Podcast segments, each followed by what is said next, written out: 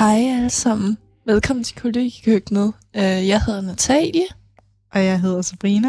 Og vi kommer fra kollegiet, eller kollektivet Radisserne. Der lavede du allerede din første fejl. Ja, det gjorde jeg bare.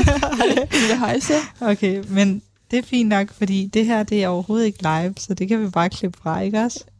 Så sidder Olivia og sådan ligger på hovedet, men det tror jeg ikke på. Nej, vores fejl er for evigt.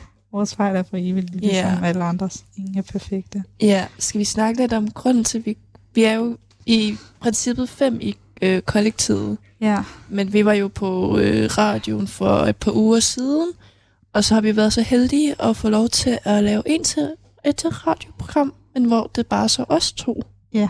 For at komme lidt i dybden med, hvad vi mener, og hvad vi, hvordan livet er, når mig og Natalie snakker sammen. Som er nogle gange måske lidt mærkeligt. Og kaotisk. Ja. Øhm, ja. Og der var faktisk, øhm, Malene og Erik og Marie sagde sådan, er der ikke nogen af os, der skal være med, men der var ingen af dem, der rigtig ville, og så... så vi caller jer out. Vi caller jer out. Og så var de sådan, men vi kan jo heller ikke lade dem være alene, fordi ellers bliver det bare sådan mega kaos-agtigt, som det normalt er. Og så er jeg sådan, okay, ved du hvad, vi kan godt den her gang. Yeah. Og vi har lavet en liste over ting, vi skal snakke om. Det er nok ikke alle ting, vi kommer igennem, men ja. Yeah. Ja, yeah. Vi kan snakke om madvaner, som vi er jo meget specielle, når det gælder mad, os to jo. Altså, jeg fandt ud af i dag, at du havde spist seks mælkesnitter. Jeg elsker mælkesnitter. Ja, yeah, men sådan, hvordan kan du, hvordan kan du spise seks mælkesnitter på? Jeg vil sige, jeg spiste jo fem i træk. Jeg var på skolen jo, mens vi havde, um, vi havde samfundsfag i, på pædagogstudiet, som var lidt syret. Og så f- var der en gammel mælkesnit i min taske, som jeg også lige fik spist ja, hjemme. Okay, jeg kender godt det der, når man lige er startet, ikke også? Ja. Når man spiser en, så har man bare lyst til flere. Det er ligesom chips. Ja, virkelig. På en eller anden måde, og så man bare, man skal bare have det ind i sig. Ja. Man skal bare suge til sig de der mælkesnitter. Ja, ikke? Og så skal man sådan, når man spiser den ene på... Ej, jeg har krampe i mig. Lol, lol. Ej, jeg skal lige... Ej, okay, strikken. Men ja, det der med, at når man først starter med noget, man virkelig godt kan lide, så kan det godt være svært at stoppe. Ligesom kage, føler jeg. Ja, Eller? ja virkelig. Altså, nu var jeg jo på læk... Au. læk glas. Ja. Øh, her for en måned siden, eller... to måneder siden-agtigt, halvanden måned siden, mm. ja, det er omkring. Yeah. Og så spiste vi en kage, og den var faktisk, den var virkelig lækker, men man kan ikke, altså sådan, jeg følte ikke, man kunne spise mere, fordi det var sådan en meget tung kage. Alligevel ja. havde jeg lyst til vandbakkelser bagefter. Så. Jamen det er jo det, fordi jeg føler også med lavkage, det smager så godt, men det fylder så meget maven, ja. så man har bare lyst til at spise og spise og spise. Men du kan jo ikke lide bærne, Talia. Jeg kan ikke lide bærne, nej. Det kan jeg ikke. Så du putter kiwi i din lavkage? Ja, det gør jeg. Det smager så godt. Det smager faktisk rigtig godt. Det Uden bananer. Uden bananer, ja. ja. Fordi bananer er også en bær. Ja, bananer bare klamme i kage. Åh, stillheder. Kunstpause. Ja. Ej. Vi fandt faktisk også, altså sådan ud over det der med mælkesnitter, mm. så tror jeg, jeg fandt ud af noget andet i dag, eller du fandt ud af noget andet. Ja. Og det var det her med, at sådan, man kan kigge tilbage i sådan en journal. Ja, det er rigtigt. Fordi vi jo begge to har været igennem de der mærkelige processer, når man lige skal tjekke, om der er noget galt med sådan, ja, blive udredt-agtigt. Ja, og det er også det der med, det vidste jeg ikke før sådan i min voksenalder, at man faktisk kan gå tilbage og læse op på alt, hvad de der voksne psykologer og har sådan, det skrevet ned om en. Ja, altså sådan, jeg kan huske, der var øhm, dengang boede jeg nede på Falster, og man skulle ligesom køre det til Næstved for at sådan, blive udredt eller noget, den, ja. hvis man var under atten eller sådan noget. Ja. Og så øhm, kan jeg huske, jeg kørte derhen, og så da vi var derhen, så sagde de sådan, ja, vi tænker nok, du har autisme eller sådan noget, eller yeah. Aspergers, eller noget i den stil. Yeah. Og så var jeg sådan, vent, det føler jeg bare, altså sådan, når jeg læser om det, så føler jeg overhovedet ikke, det er mig.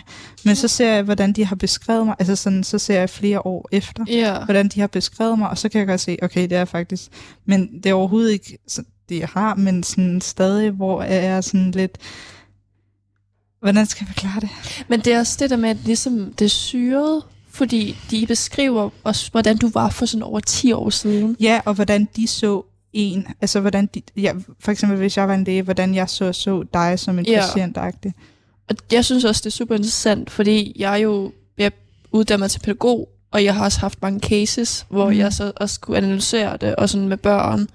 Og jeg følte virkelig, det var mærkeligt, for jeg begyndte også at analysere mine egne journaler, da jeg læste det også. Og jeg fandt også det sådan mærkeligt, også den måde, de sådan beskrev ikke kun, hvordan du var, men også, hvordan du så ud. Ja. Når du også kom ind til, du... Ja, de der, præcis. Sådan, hun ser ikke særlig glad ud i dag, nej. Eller hun ser mega glad ud, og meget sådan... Ja, altså alle de der udtryk, man giver i ansigtet, når man ligesom prøver ud. Ja, hun skærer ansigt, eller hun ser mut ud, eller sådan ja, noget. Ja, og sådan, jeg snakkede også med Marie om, for eksempel, fordi nu, øh, jeg var snart færdig med gymnasiet, og jeg sagde sådan, jeg vil gerne læse psykologi, og jeg vil gerne læse arkitekt, og jeg vil ja, gerne ja. læse medicin, og alt det der. Og så sagde hun psykologi, det vil man da kan læse, hvis man gerne vil sådan, sådan analysere sig selv på en eller anden måde. Og så var sådan, okay, det har jeg ikke tænkt over før, men det kunne egentlig være meget nice. Ja, det er også lidt det, fordi jeg føler også, jeg havde nærmest lyst til at tage nogle af mine døde journaler, bare sådan gå ned og sådan bare dybt analysere det. Ja. Fordi at det, er sådan, det er jo meget interessant på en måde jo. Ja, det synes jeg også. Altså sådan, de kigger ikke rigtig ind i et livet på en, synes jeg, men de kender alligevel til en. Altså jeg snakker jo med Helle, min sygeplejerske, om ja. alt. Sådan... Åh oh nej, nu hører jeg, jeg håber jeg ikke, om det der med. Jeg ved ikke, om jeg vil give hendes. Okay, vi kalder hende bare X. X. Du har lige sagt hendes navn. øh, det cutter vi ud. Ja, jeg skal ikke så meget arbejde til Olivia. Øh. Men hende snakker ligesom med alt om, føler, og jeg føler, ja. jeg kan fortælle hende alt. Og det er jo også sådan, man burde have det med sådan ens sygeplejerske, eller psykolog, ja. eller udreder, eller ens psy- psykiatriagtig person. Det er det. Øhm. Det er også sjovt, for man kan også læse, hvad døden og ens forældre havde møder med de psykologer og sådan noget, hvad de tænkte. Ja. Og det er jo også meget interessant at høre, hvad de faktisk har sagt om en. Ja, det er rigtigt. Og sådan noget. Og sådan, hvordan det går derhjemme og sådan noget. Ja. Fordi man fløj jo nærmest bare igennem det, fordi man var så lille jo. Ja. Jeg tror også, man undervurderer meget sådan, nu ved jeg godt, det er sådan lidt et sidespring, det er stadig i samme kategori, eller sådan under samme paraply, hvis man kan se det på den måde. Ja. Men det der, man undervurderer om, hvordan, hvor mange unge, der egentlig er stressede. Ja. Altså sådan, jeg føler i hvert fald, når jeg lytter til mine gymnasiekammerater, sådan, hvor mange, der egentlig har det. Ja. Og nu ved jeg også det op til tiden med S A P, og, ja. eller vi skriver i hvert fald vores S A P nu, der er også andre, der har skrevet dem i vinters, tror jeg, det, var, det plejede det at være før i, tiden, ja. i sådan december måned. Ja. Øhm, men sådan, hvordan at, at nu skal jeg lige sætte mig til rette. Skal jeg lige sætte dig til rette? Ja, øhm, altså hvordan at man ligesom skal tænke på alle de her forskellige ting, man ligesom har indbygget i sin...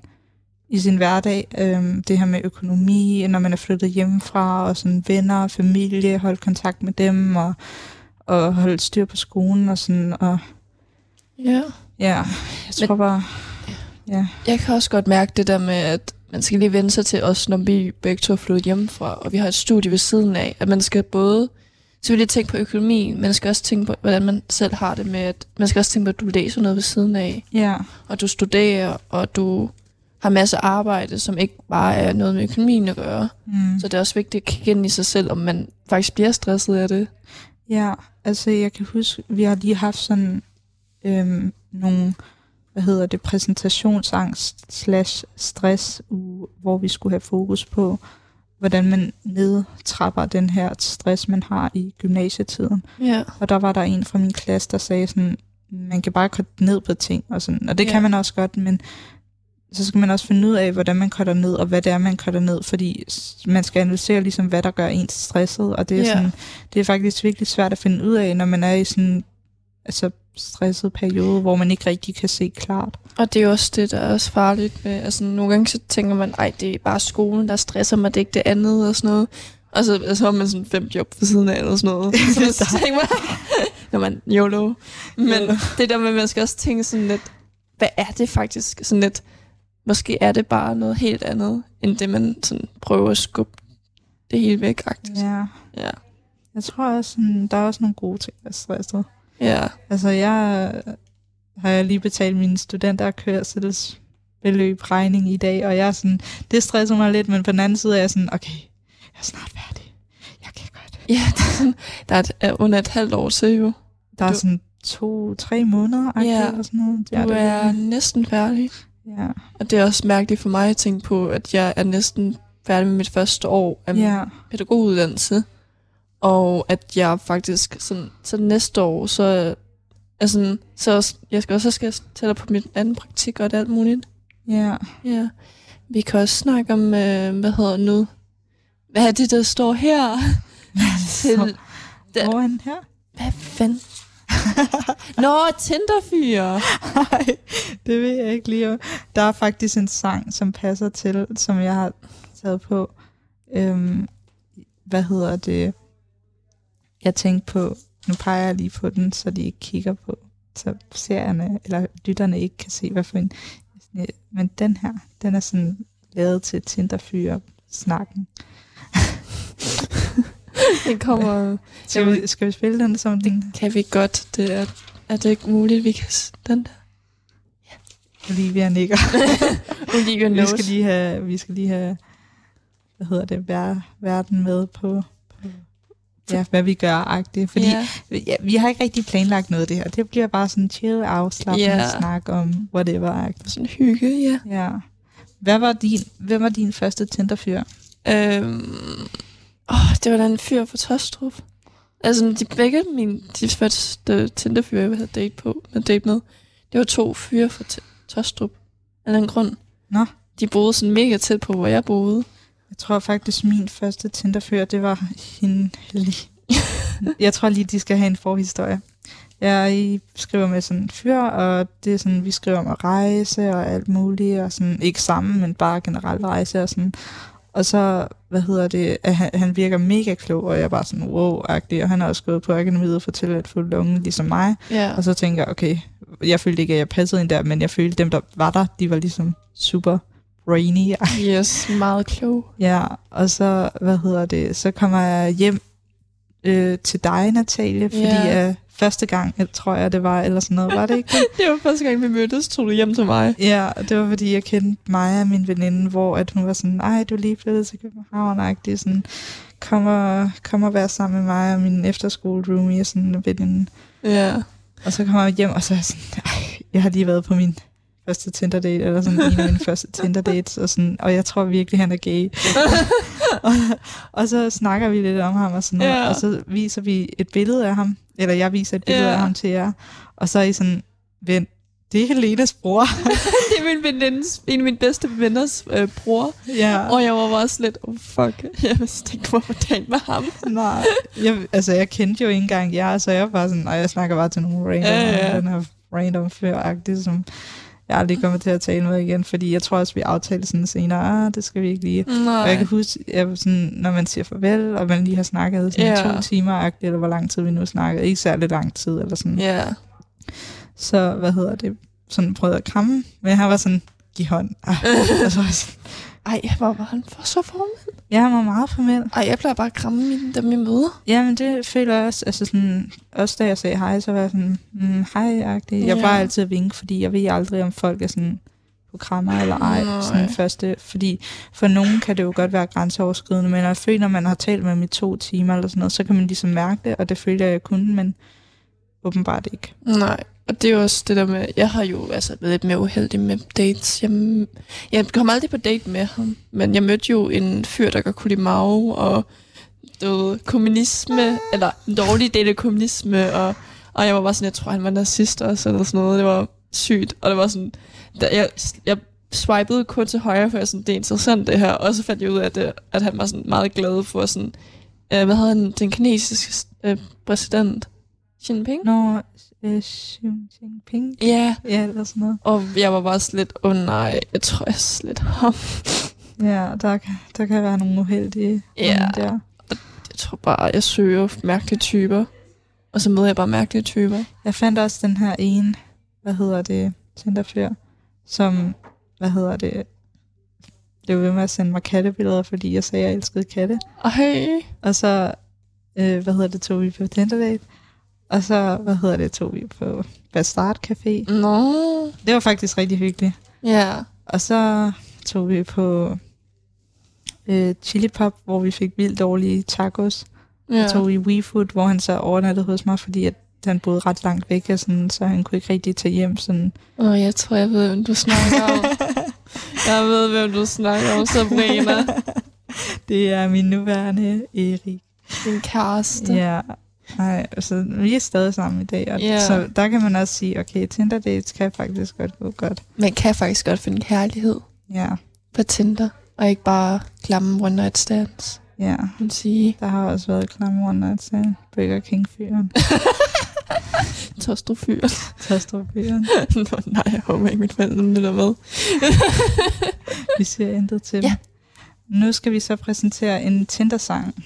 En The Vaccines øh, med Post-Breakup sex. Very nice. Very nice.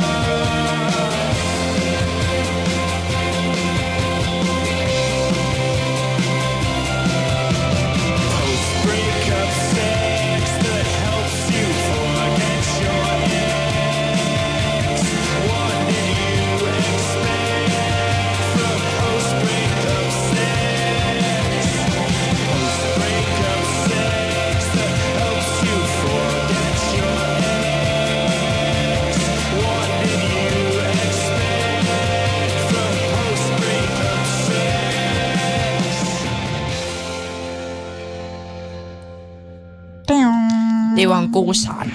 Det var en god sang. Den passede perfekt, ja, altså. Jeg snakkede lige med sådan, ja, om, hvordan at jeg sådan kendte Vaccines, altså bandet. Ja. Men jeg vidste ikke helt sådan, jeg troede, de var vildt dårlige, fordi at, jeg, ved ikke, jeg ved ikke helt, sådan, hvorfor jeg troede det. Sådan, jeg har bare aldrig rigtig lyttet til dem, og så kom de på min playlist, sådan for you page eller et ja. eller andet. Det er også underligt det der med, at nogle gange kommer der bare bands op, hvor man er bare sådan, nej, det er faktisk virkelig godt det her. Ja, det er virkelig godt. Og man bare ikke kendt til dem, og man er bare sådan lidt, hvorfor har jeg ikke vidst, hvem det var? Ja. Før at man lige fik uh, Discover Weekly eller sådan noget. Ja. Og det er sådan lidt det. Men det er også, hvad hedder det nu, øhm, det er også måske også en overgang for barn til voksen, ikke? Jo, at man det finder der nye med, ting. med at... Det det skrev det et af vores tale. Nej. Øhm, jeg har faktisk lige skrevet en sådan, hvad hedder det, en analyserende artikel i dansk, øh, som var taget fra sådan en eksamensark om ja. øhm, overgangen fra barn til voksen i novelle. far og jeg. No. Og jeg synes sådan, det tit, det handler om det her med at komme ud i en skov, hvor det er dystert og mørkt, og man yeah. begynder at blive bange, og sådan lidt ligesom i Rødhætte. Det er faktisk også med Hans og Grete jo, det der med, de bliver efterladt ude i skoven. Yep. Er, deres, øh, er det her deres mor, eller er det deres stedmor? Jeg, jeg ved det faktisk ikke. Hansel og en Gretel. Ja, Hansel og en Gretel. Gretel. Men det er jo lidt det der med, at jeg føler også, det er også det, vores gode gamle fyr Freud, han snakker meget om, det der med at få gå fra barn til voksen, at der sådan også, han er jo meget sådan analyserende med sådan, hvad for nogle punkter man skal gå igennem, og meget sådan underjaget og overjaget og sådan noget. Ja, og der er jo også de her fatiske stadier, som altså, hvor at, øhm, altså, det er sådan en seksuel øh, overgang, man har, når man er barn, hvor ja. man begynder at få seksuel tiltrækning til sin ja.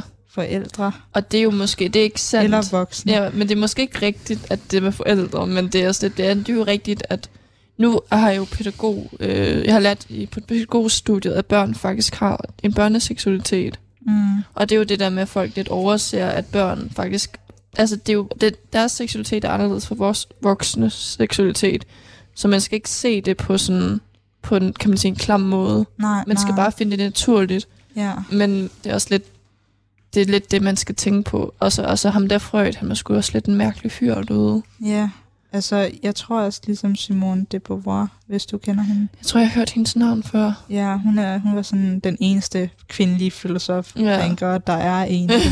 Men sådan, hun sagde sådan, man, man, hvad hedder det, fødes ikke som kvinde, men man bliver det. Ja. Og jeg tror også, det er ligesom man, med seksualitet, eller, eller sådan, ikke med seksualitet, men sådan, man fødes med en seksualitet, men bliver det ja. sådan lidt omvendt-agtigt. Ja, jeg tror faktisk, vi har lært om hende på en af tingene, for jeg synes, jeg har hørt det, du siger, det der. Hun snakker meget om feminisme, hvis ja. du siger der noget. Men det er jo det der med, at man fødes flere gange igennem ens liv, og det er jo den måde, samfundet skaber en og udvikler ja. en. Ja. Og det er jo det der meget interessante med, hvad hedder nu, med kønskonstruktioner, og hvordan at og vi lærer det meget, så man skal virkelig kigge på det fra barns ben af. Ja. At man ikke må putte børn i bokse. Fordi at det med definitionen med, at der er nogle forskellige punkter, nogle forskellige kønspunkter, sådan hvordan du ser ud, hvordan du opfører dig, hvordan dit seksuelle møde er, øh, hvordan du sådan opfører sig både professionelt, men også privat og sådan noget. Ja. Og det er jo det der med, at det er jo meget stereotypisk. Ja, og jeg kan huske faktisk en veninde, da vi var mindre, hun sagde sådan, ej, der var en, der spurgte mig, om jeg var en dreng, og hun blev vildt fornærmet, og jeg ja. tænker sådan nu, at det burde ikke være noget, man bliver fornærmet af, det burde bare være sådan neutralt, sådan, nå, er du en pige eller en dreng, eller er du ja. intetkønnet? Altså sådan, det er sådan, jeg tror, jeg bliver i hvert fald meget imponeret, når folk introducerer deres pronomier, sådan, når man første gang mødes ja. med dem, fordi så er man sådan afklaret med sådan, okay, sådan, yeah. hvad, skal, hvad vil du gerne anses som yeah. på en eller anden måde. Ikke at man behøver at putte Nej. dem i en eller anden boks. Hvis man ikke interesserer sig som noget særligt, så tror jeg sådan, så putter altså sådan, så, altså sådan, så, behøver, så går jeg bare ud fra, okay, du ligner måske en dreng, så vil jeg kalde dig han, eller sådan, yeah. eller du ligner måske en pige, så vil jeg kalde dig hun. Sådan, men jeg vil, jeg vil ikke putte folk i bokse på den måde, så, men altså sådan, på den anden side er der heller ikke noget galt i at blive puttet i en boks, fordi det, at man sådan siger, de dem, det er jo også sådan at putte folk i en boks med de dem. Ja, men det er jo, kan man sige, tryghed. Ja, det er en tryghed på en eller anden måde, sådan at man siger, ej, jeg skal ikke forholde mig til sådan, hvad, hvad hedder det, altså sådan, hvordan andre, ja. sådan, hvordan jeg selv ser ud. Altså for eksempel, ja. ligesom det der væddemål, vi har til sommer. Vi har et væddemål om, at hvis jeg får tolv i min afsluttende eksamen, så klipper Natalia og jeg også begge to skaldede skaldkasse. Og det er sådan, det har jeg ikke noget imod. Selv Nej. hvis jeg får nul nul, så kunne jeg stadig godt finde på det. Eller sådan, hvis jeg får yeah. syv, kunne jeg også finde på det, fordi jeg er bare sådan, altså der er ikke noget galt i at være kasse for min skyld. Altså sådan, ikke at jeg sådan er non-binær, men sådan, jeg tror godt, jeg kan læne mig op af det der med, sådan, jeg er ligeglad med, hvis jeg ligner en dreng. Ja, men jeg tror det der med, at man skal være ligeglad med, at man ser ud i det hele taget. Og det er jo det der med, at man skal tænke på, at hvad man helst gerne, hvad man føler sig bedst i. Ja. Og det kan jeg godt huske, da jeg var yngre, havde jeg det også meget sådan svært med, at, at jeg ville gerne gå ud af den der boks, oh, sorry, den der boks at være meget pidet. Mm. Men så fandt jeg ud af, at jeg faktisk godt kan lide lyserødt. Ja, men det er også okay at være mega pige eller feminin og ja. Kan lide lyserødt. Altså sådan, jeg tror også, det er sådan... Det er jo også en af dine kendetegn, sådan, at du sådan kan lide de her små nips-ting, og ja. Har masser af pink i dit rum, og vi driller dig nogle gange med det ja. Her, med sådan, ej, du har så meget lyserødne tasker, og når endnu en lyserød taske. Ja. Eller, det kan jeg også huske, at min gamle efterskole-roomie Naja, hun sådan ja. Havde meget af, hun havde også meget pink og lyseblåt, og sådan meget...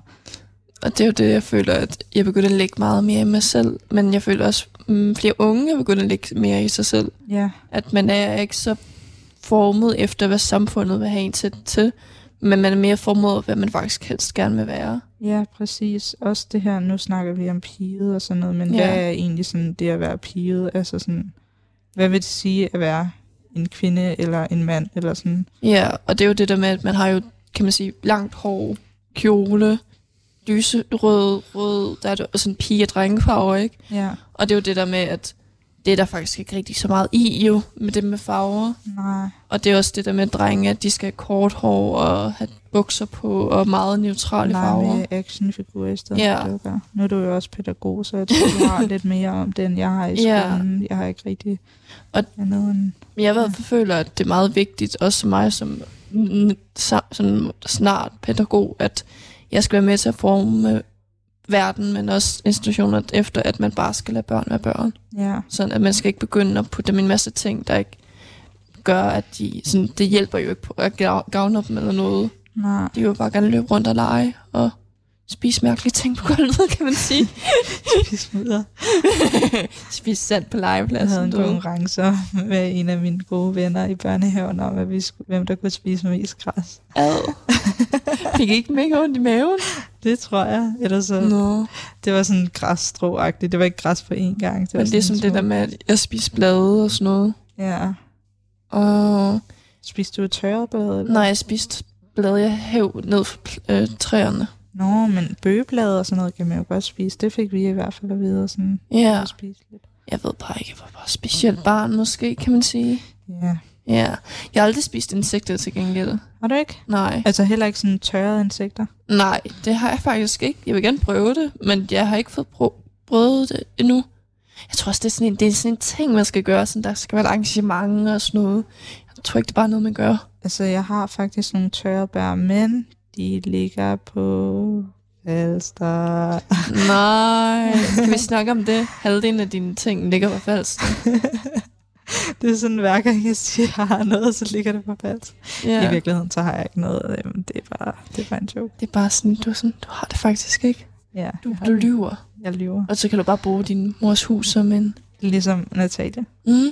Jeg opfandt nummer elleve. Nå, hvorfor? Hvor ligger det hen? Nej, jeg opfandt det. Opfandt du nummer elleve? Ja. Hvordan? Det var bare noget, der kom i tankerne, og så tænkte jeg sådan... Nå, det var... Der fandtes ikke elleve, før du blev født, eller hvad? Nej, det gjorde Nå. Der ikke, ikke før jeg var elleve år. Så Nå. Tænkte jeg, nu er jeg elleve år, så opfandt jeg nummer elleve. Men det er jo det, altså. Man opfinder jo en masse ting, du ved. Det er ligesom Jesus, han opfandt året. Ja. Altså årstallet. Ja, det var også sgu også en underlig fyr, ham der Jesus. Ja, han var lidt underligt. Ja, vi har jo set Jesus og Josefine, eller noget af det, indtil jeg fik corona. Ja, jeg har aldrig set slutningen på Jesus og Josefine. Kan vi lige snakke om det? Og den er, altså, det er, du, du går glip af noget. noget, siger jeg bare. Du går glip af noget. Der er gået sådan, hvad, tyve år eller sådan noget, siden den kom ud. Og den er bare sådan, eller måske atten. Jeg ved det ikke helt. Skuespilleren jo ældre end os jo. Ja. De er jo nærmere vores feltes. Jeg tror, den er fra to tusind og fire, er den ikke? Jo, Bodil ser i hvert fald pænt unge ud. Bodil Sørensen. Du har en eller anden ting for Bodil Jørgensen. Sørensen og Jørgensen? Jørgensen. Hvad hedder hun? Jørgensen? Ja, hun Jeg altid ikke... troede, hun Bodil Sørensen. Nej, hun hedder Bodil Jørgensen. Nå, men Bodil Jørgensen er en cute gammel dame, og jeg vil have, at mit barn er opkaldt efter hende. Ja, det vil du virkelig. Ja. Lille Bodil. Lille Bodil. Og hvad var det ellers? Solvej. Nej, Brian. Brian, ja. Ej, nu undskyld til alle de Brianer derude, men jeg tror bare, at folk har sådan en fordom om, at Brianer, de er sådan gangsters. Men jeg skal jo så bryde den stereotyp jo, Sabrina. Altså, jeg tror, at alle de der sådan kriminelle, kriminelle fyre, der går hernede på Amager, de er sådan Brianer. Det kan godt være, men altså, det bor også på Amager jo. Ja, det bor også på Amager. Der var faktisk på et tidspunkt, hvor jeg var til fest hos Sune på D T U. Mm. En kollegiefest. Øhm, og så skulle jeg hjem, og så, hvad hedder det, så fandt jeg ud af, at der var nogen, der blev stukket ned lige ved sådan, hvad hedder den? Tingevej. Tingevej. Et stop fra, hvor vores busstopsted er. Ja, og så var jeg sådan, åh oh, nej, jeg tør ikke til bussen eller noget som helst. Jamen, hvad hvis jeg bliver stukket ned? Og det er faktisk meget rart, at sådan, man bare kan ringe til en taxa, og så bliver ja. sådan hentet og kørt hjem. Det er sådan virkelig trygt. Ja. Til gengæld koster det sådan også syv hundrede kroner. Og det er jo det, men man skal også tænke på, hvad man er tryg med, og man skal gå efter til ens tryghed. Altså, jeg fortryder i hvert fald ikke noget ved den taxatur. Nej, og det skal du heller ikke gøre. Udover min pengepunkt. Pengepunkt. Det kunne have brugt til to mumitrolde elkæder. Ja, sådan da. En mumitrolde elkæde koster ja. fem hundrede. Ja, det kan godt være.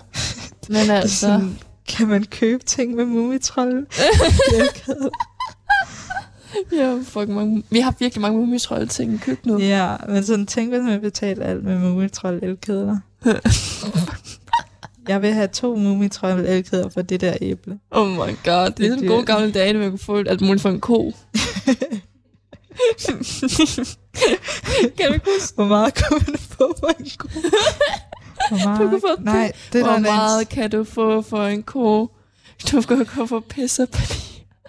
Er det, det sådan en sang? Er det ikke for uh, Mikkel Guldkortet? Hvor meget kan du få for en tiger? Nej, det er den der, det er den der afrikanske sang, øh, indsamlersang. Nå. Øh, hvad kan du få for en ko? Mm. Et helt spand med rent vand til et lille dreng. Men vi behøver ikke sang til den radio, vi kan bare synge det sådan. Hvad kan du få for en ko? Det må... Nej, det skal vi stoppe med. Okay, det der. Vi stopper. øhm, vi kan... Nå, men vi snakker om død, øh, når det bliver det kaos på fællesskabsudfordringer. Ja. Altså, jeg føler altså, vi har ikke så mange udfordringer på den måde, at vi er ved at rive hinanden ned-agtigt. Ja, altså sådan, jeg føler de der katte der, der står lidt rundt om omkring i lejligheden. Jamen altså. Jeg har sådan nogle porcelænskatte, og der er nogen, Malina og Erik, hvad hedder det, bliver ved med at gemme dem sådan hister her, og det bliver sådan, jeg ved ikke helt, altså sådan, så bliver du lidt tens, og jeg bliver sådan, åh, og sådan, yeah. Og så lige pludselig er det sådan, Malina sådan, ej, du finder den op på et tidspunkt, og så begynder du at blive mere tens, og så, ja, yeah. Det er nok den eneste udfordring, jeg ser lige nu. de der dumme katte. De der dumme katte. Ej, jeg kan godt lide de fremme, så jeg ved ikke, yeah. at du skal tage dem ind på dit værelse, hvis det er det, du tænkte, da vi snakkede om tidligere. Nej, tidlig. Det var også bare, fordi jeg snakkede med mine forældre om det nemlig, og de sagde lidt, hvis de gemmer dem hele tiden, vil det så de hele tiden have dem ude i stuen? Og jeg var sådan, det er faktisk et godt spørgsmål. Yeah. Og det er jo faktisk, altså jeg har jo fået dem af min mormor og morfar, som har fået dem af min morfars bror, mm. fordi min morfars bror er kommet på plejehjem. Ja. Så han kan ikke kaste i et hus, fordi de også skal sælge i deres hus. Og så blev min mormor ikke have dem længere, og så fik jeg dem. Og min mor og far fik dem. Så jeg har fået en lille samling af tre virkelig, virkelig klamme, ulækre katte, som på en måde også har noget charme. Mm. Og de har sådan lidt øh, stigende øjne, sådan virkelig øh, glaskugle øjne. Ja, hvis, hvis vi skal forklare, hvordan vores katte ser ud til radioen. Ja. Hvide porcelænskatte med grønne glaskugleøjne, der har en meget tynd streg ja. i midten af øjet, sådan en sort streg, som normalt katteøjne ligesom. Ja, det bliver lidt Nat på museet-agtigt, føler jeg. Ja, ej, det var faktisk en rigtig god film. Det var en mega god film. Var det ikke Ben Stiller, der var i den? Eller var det ham, der ligner Ben Stiller? Der er sådan en Ben Stiller, og så er der en anden, der ligner Ben Stiller. Ja. Hvad hedder han? Der var ham der, der hvor ham der, der desværre begik selvmord, eller sådan noget. Hvad?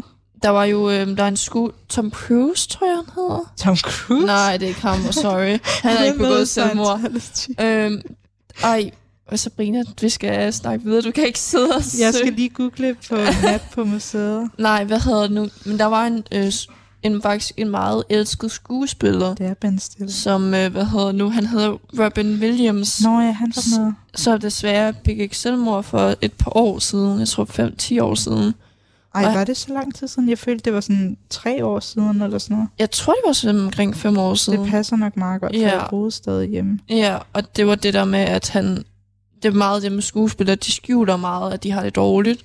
Især når det er sådan ko- komiske skuespillere, altså komikerskuespillere, ja. Altså sådan nogle, der laver ja. sjove humor. Også fordi han var jo definitionen på glæde, kan man sige, den måde han klædte sig, den måde han var på, og, på tv og sådan noget. Ja. Så folk så faktisk meget på positivitet for ham, inde i ham, eller omkring ham, men han følte jo så dårligt tilpas indeni. Ja, lidt ligesom Jim Carrey. Ja, men han er da ikke død. Jim Carrey? Nej, han er ikke død, men han er meget deprimeret. Ja. Yeah. Han er sådan, han er, og faktisk, jeg havde drama sidste år, øhm, og der lærte vi sådan, at hvad hedder det, en skuespillermåde, man sådan ligesom, noget man sådan gør for at lære skuespil, det er, hvis du skal lære at spille et skuespil, så skal du være det i virkeligheden. Ja. Og der er mange af hans film, der er sådan mega komiske, men hvor han er sådan tragikomisk. Ja, ligesom, og ja. Der spiller han sådan en meget sørgelig mand, men sådan for eksempel i den der Ru- Rain Man. Truman Show. Også Truman Show, ja. ja. Og den der, hvad hedder han, den, den der kabelmanden eller sådan noget, tror jeg den hedder. Øh, den er ikke særlig kendt. Klik. Nej, det er den anden en. Det er Adam Sandler. Adam Sandler. øhm, men sådan, så når man spiller det, i, altså sådan, når man bliver vant til at tænke sådan, jeg skal være trist, jeg skal være trist, jeg skal ja. være trist, så bliver man også trist til sidst. Og så bliver man deprimeret. Ja, han er, jo, han er med i Dum og Dummer jo. Ja, der er han faktisk ret sjov. Når han bare har bare en frisyr. Men der er han også, altså der er han også trist. Der er ja. han sådan, jeg kan ikke finde kærligheden. Nej. Og så er de, oh, undskyld, så er de i boblebad sammen, og så er de sådan... Jeg ved ikke helt, altså sådan, ja. de har det virkelig godt set udefra, men jeg tror virkelig ikke, de har det godt indeni, Nej. de der dummer dummer. Det er også lidt svært, at de siger, ja.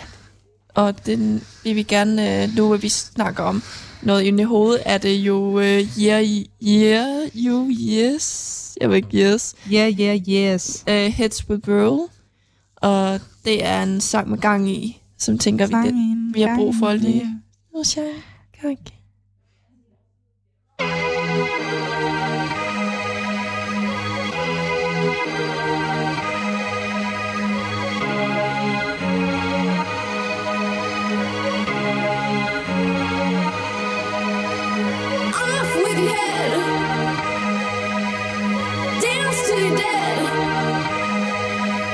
Heads will roll, heads will roll, heads will roll on the floor.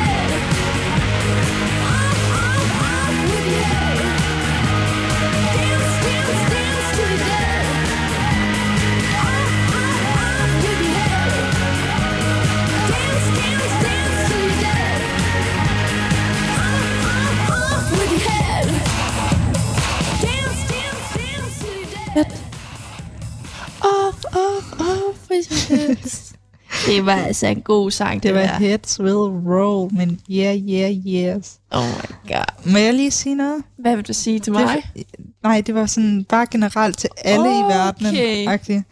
Øhm, det er fordi, at jeg tror ikke, der er mange, der ved, at Radio Loud, de ligesom er styret. Radio fireogtyve syv. Nej, ikke radio. Bare fireogtyve syv. fireogtyve syv, ja. Ja, fireogtyve syv. Sorry. fireogtyve syv. Sorry. Vi kan ikke finde ud af det. Hvad vil du sige, Serena? Okay, det er fordi, de er styret af en masse unge, der ligesom har idéer til radioprogrammer. Sådan forstår ja. jeg det i hvert fald. Ja. Og de har måske ikke sådan nogen speciel uddannelse inden for journalistik, eller hvordan man styrer et radioprogram. Og jeg tror, det er derfor, de sådan, måske har lidt dårlig omtale, fordi nogle gange, for eksempel mig og dig, vi snakker ikke om sådan, vi snakker bare plader og plader. Vi elsker sådan nogle plader. Ja, vi elsker sådan noget plader plader. Ja. Men så er der måske nogen, der tænker, det her det er bare crazy, det er, det er ja, bare ja, crazy. Ja. Og så er man sådan lidt, jamen det er fordi, at der behøver ikke at være styr på alting. Altså sådan, nej. Jeg, jeg, snakkede, jeg kom lige i tanker om det, fordi jeg tænkte, at Olivia, de har meget styr på sådan, at det er meget sådan, hvad hedder det, altså sådan struktureret med tiden, tiden. og musikken, yeah. og hvordan, hvornår vi skal snakke og sådan. Og så var jeg sådan, wow, det er virkelig, altså, imponerende, at du har styr på alt det der, når du er sådan yngre end mig. Ja, ja, ja. Og vi er jo bare sådan, vi er jo definition på kaos, os to. Yeah. Vi er jo sådan lidt, altså, jeg er godt nok i gang med en videreuddannelse, men jeg siger ikke, at jeg styrer på alt det andet, ellers sådan.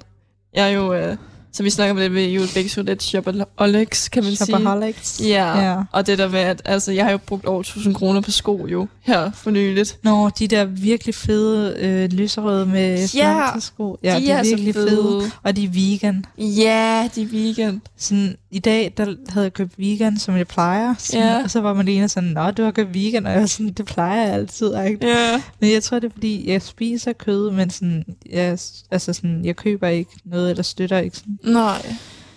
Og det er jo det der med, at man kan jo sagtens... Øhm, det er også det, der jeg føler, at det, der kan være farligt, at hvis man faktisk ikke rigtig har lyst til at kun at spise vegan, men, men også, så kan man bare lave nogle forholdsregler for, hvordan man vil have det til at være. Det der med, at du kan jo sagtens, hvis du kan tilbyde dig, men du har noget kød, så spiser du kød. Mm. Men du vælger jo selv at købe vegan mad, fordi det er det, du har kontrol over. Ja, og jeg tror også bare, det er, sådan, det er svært for mig at sige nej. Altså sådan, nu har jeg sagt nej i syv år til, at folk skal være med, altså jeg kun spiser vegetarisk og ikke ja. andet. Og så tror jeg bare, at sådan, efter at jeg mødte Erik, og sådan, jeg synes, det var rigtig svært at være tit hjemme hos dem, og ja. sådan at sige nej til mad, især når de laver noget vildt lækker mad. Ja, ja. Fordi det er virkelig sådan dyr kvalitetsmad, synes jeg, de ja. laver. Så det er bare sådan, det kan man næsten ikke sige nej til. Og det er jo også det, jeg har det, når jeg er hjemme hos mine forældre og sådan noget, at jeg vil jo bare gerne give dem plads til at kunne fodre mig, kan man sige. Øhm, jeg har ikke så meget, også når jeg er hjemme hos folk, jeg kender og sådan noget, hvor jeg bare sådan lidt, just give me food-agtig sådan. Og det er virkelig rart og sådan, at kunne give den frihed, og så bare spise vegetarisk og fisk og kylling derhjemme. Yeah. Og ikke skulle tænke så meget på det.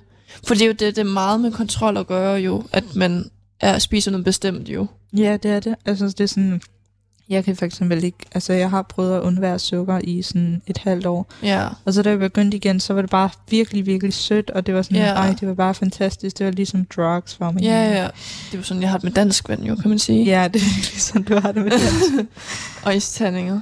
Ja, isterninger, den der kolde fornemmelse. Ej, ja. sådan har jeg det overhovedet ikke. Jeg hader isterninger. Nej. Og men sådan, jeg ved, hvad du mener, når du siger, at du kan godt lide den der varme, eller kolde fornemmelse ned ad din ja. hals. Men det er jo også det der med, at man skal bare give plads til, hvis det ikke skader nogen, så skal bare give plads til hinandens særheder måske. Og nej. Ja. Er du okay, så? Ja, jeg fik bare noget galt i halsen. Åh, lille pus. Ah, men ja, det er jo altså, det er bare sådan, det er at være menneske, kan man sige. Ja. Altså sådan, hvad hedder det? Der er nogle, der er nogle underlige madvaner i livet, sådan, som for eksempel isterninger.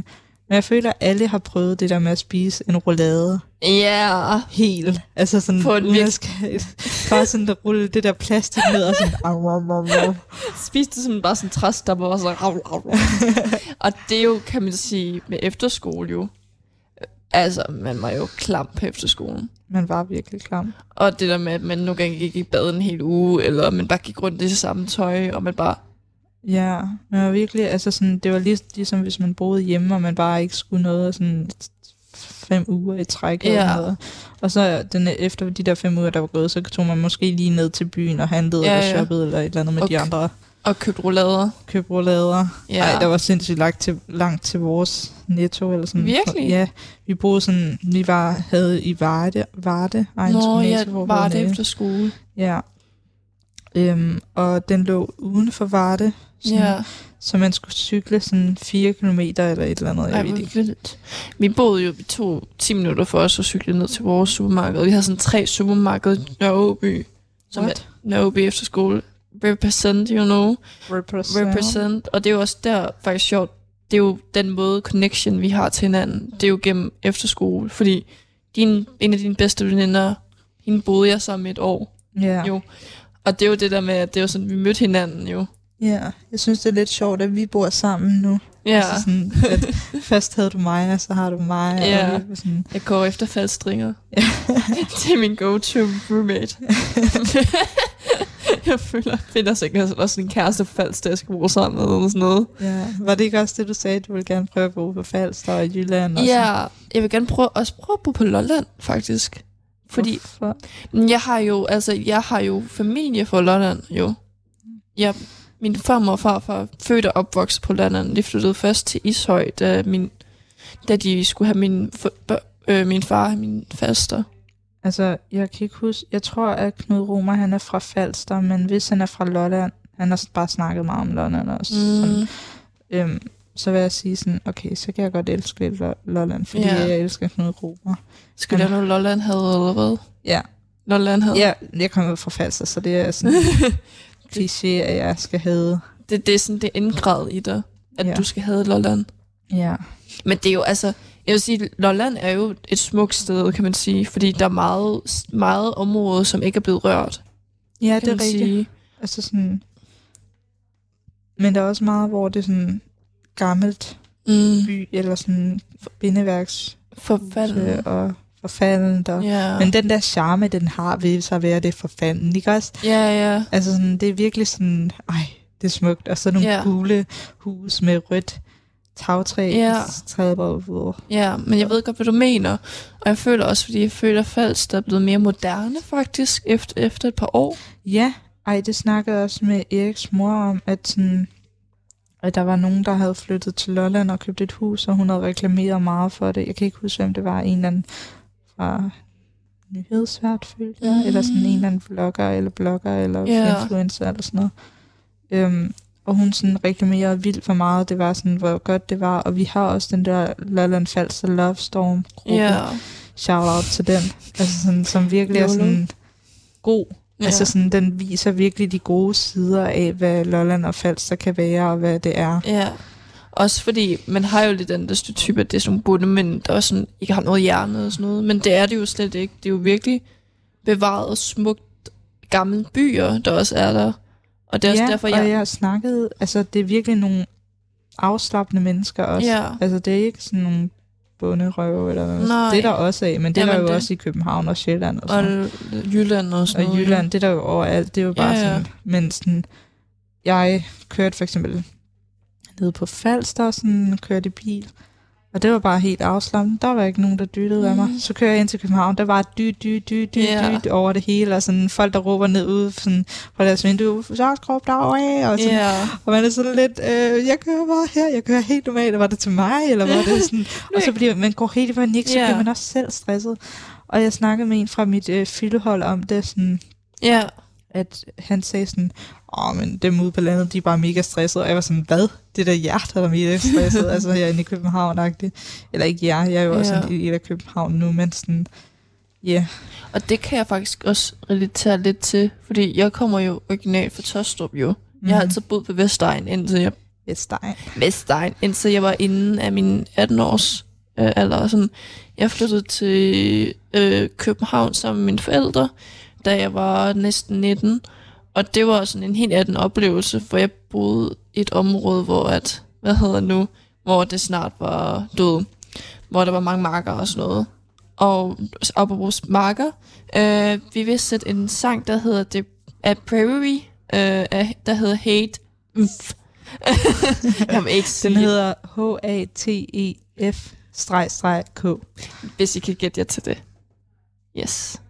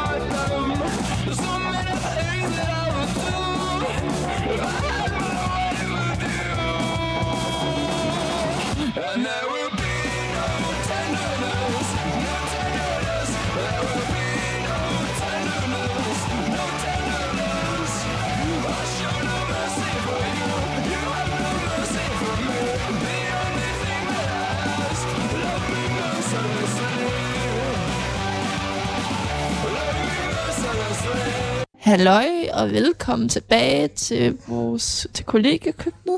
Jeg hedder Natalia. Jeg hedder Sabrina. Og vi er en del... Sabernab. Sabernab. Vi er en del af, hvad hedder, kollektivet Radisserne. Som er på Amagerbrogade. Ja.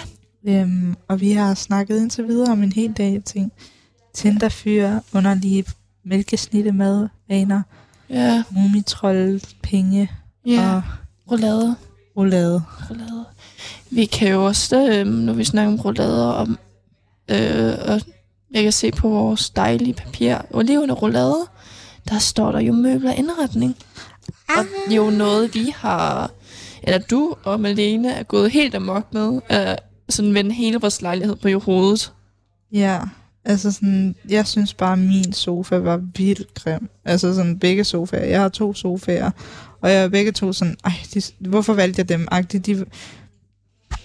De er bare sådan, hvad hedder det, øhm, de er sådan meget vintage, sådan rokoko-stil-agtige, yeah. Og den ene er sådan måske lidt bedstemor-stil, yeah. Og sådan med blomster og sådan frynser og alt muligt. Det er sådan lidt øh, start tresserne, slut halvtredserne-agtigt. Ja, og den anden, den er sådan mere atten hundrede-tallet. Yeah.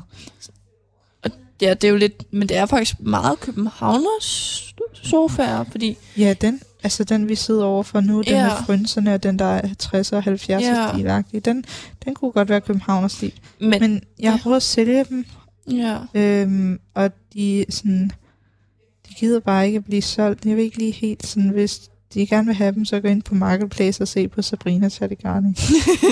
Køb vores, Køb vores sofaer, please. Yeah. Vi er nødt til at få nogle penge til det kollektiv, eller Sabrina over penge.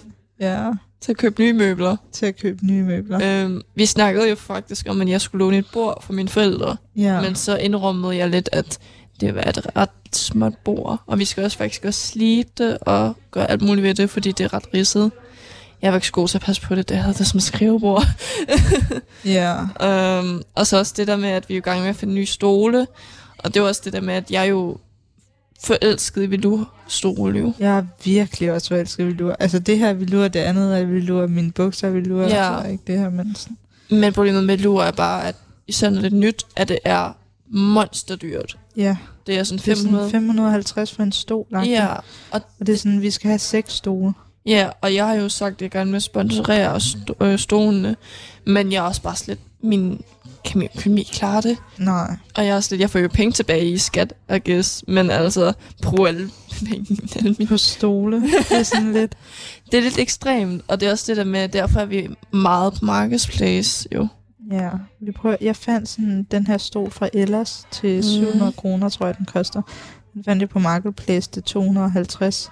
Og den er bare så flot, og jeg er bare sådan, har du flere af dem? Og hun var sådan, hun svarede mig aldrig rigtigt. Nå. Jeg ved ikke, jeg blev gustet af en, der aldrig skrev til mig. På marketplace. På marketplace. Det... Altså sådan, har du ikke blevet, er du ikke prøvet at blive gustet mega mange gange af på marketplace?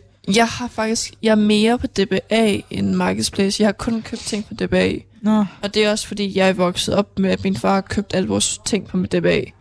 Jeg har aldrig, altså det første, da jeg flyttede til København, hvor jeg havde en sang, seng, der var nogenlunde ny. Øhm, eller en seng, jeg kan huske, var ny. Fordi at øh, jeg, min barndomsseng, som jeg havde længst tid, den var brugt. Eller den var, eller den var, ja. blevet, øh, t- den var genbrugt. Eller arvet fra nogle øh, forsøskende eller sådan noget. Nå. Og det er jo det der med, at man skal tænke klogt med økonomi, og så når man har børn jo. Ja, det er rigtigt. Nej, jeg tænker bare på det en dag. Du vil jo gerne have børn tidligt, naturligt. Meget. Men jeg er det sådan lidt, jeg ved ikke, jeg stresser helt om at få børn, fordi jeg sådan, jeg har ikke råd til det. Altså, jeg kommer aldrig til at have råd til det. Jeg kan ikke forestille mig, at jeg har råd til børn. Børn er så dyre at have, og jeg ved godt, at man får børnepenge, og det er sådan tusind kroner om måneden. Men tusind kroner er altså ikke særlig meget på bleer og alt det der, og nyt tøj, og mad, og babymad, Ej. og sådan. Nu arbejder jeg i en Føtex, ikke også? Og jeg ja. ved bare, hvor dyrt det der babymad er. Ja, især når man sådan bipper den. Ja. Sådan, og det er jo bip, det. Bip, bip, vi to hundrede kroner. Ja, okay. Vi arbejder jo det samme sted jo, os to jo. Ja. Og det er jo det der med, at vi sådan oplever det samme. Det er også mad, babymad, det der smoothie babymad-agtigt. Smoothie baby. Jeg har altid gerne vil smage det. Hvordan tror du, det smager? Jeg tror, det smager meget grynet, faktisk. Ja. Fordi det er meget tykt i det. Men sådan, tror du ikke, det er helt, altså, helt smooth? Altså sådan. Jo, men det er jo på en måde en erstatning for mad for børnene. Der er bare nogen, hvor det er sådan smoothie, øh, spaghetti carbonara eller spaghetti bolognese eller sådan yeah. øh, broccoli øh, spinat eller sådan noget, hvor at det var Erik, der kigger sådan, der er sådan døren på, han kiggede sådan lige sådan som øh, hvad hedder det, here's Johnny, I'm here. Ej, så bliver jeg distraheret. Oh, sorry, jeg bliver meget let distraheret. Ja. Yeah. Øhm, men ja, det der broccoli og spaghetti og sådan noget, og så er jeg bare sådan, det gad jeg virkelig godt at smage. Sådan, mm. Det lyder virkelig lækkert, sådan en lille spaghetti smoothie-agtigt. Ja. Yeah. Eller hvad? Men det er, det er sådan, jeg har det. Sådan. Men jeg har, du ved, jeg har jo noget med konsistens jo. Ja, det er at rigtigt. Det skal... Hvis du ikke kan lide bær, så tror jeg heller ikke, du kan lide det. Nej, jeg kan jo heller ikke lide yoghurt. Eller Nå, nej, det er rigtigt. Nogle former for milkshake. Og... Altså, jeg kan godt lide vanilje-milkshake, for eksempel, men jeg kan ikke lide jordbær og kakao-milkshake jo. Ja. Øhm, Men det er også det der med, at det, også, det tror jeg bare det der med, at nogen, nogen kan ikke lide smagen, og nogen kan ikke lide konsistensen. Og jeg bare, jeg kan ikke lide konsistensen. Ja, jeg kan godt mærke, at det rammer mig, den der drink, jeg fik. Du er, f- er fuldt løbet. Nej, jeg var lidt tipsy. Lidt tipsy, det sker jo. Det sker. Nu vi snakker om tipsy. Har du også nogle åbenbaringer og så? Ja, jeg har en åbenbaring om, at sådan, jeg kan huske dengang, at jeg var i Nirvana. Jeg mediterede mm. på Købmagergade sådan i yogaskolen, yeah. og hvor jeg var sådan, det her er virkelig dejligt-agtigt. Yeah. Jeg var sådan virkelig sådan... Men sådan ja. Lidt, jeg er i sindet. Jeg er i sindet, ja. Og det er jo det der med, at når man... Det havde jeg faktisk også, når jeg nogle gange ligger bare og hviler mig i min seng, når det er lyst, så føler jeg også, at jeg har lettere i hvert fald i søvn, for eksempel om aftenen. Yeah. Og det, jeg tror, det er ligesom det der med, at man tænker mindre og føler sig mere godt tilpas, når man er vågen, eller jeg ved ikke, og ligger ned. Ja, yeah. Altså sådan, man er sikker på en eller anden måde. Der kommer ikke, altså, der er altid nogen, der holder øje med en, yeah, på en eller anden måde.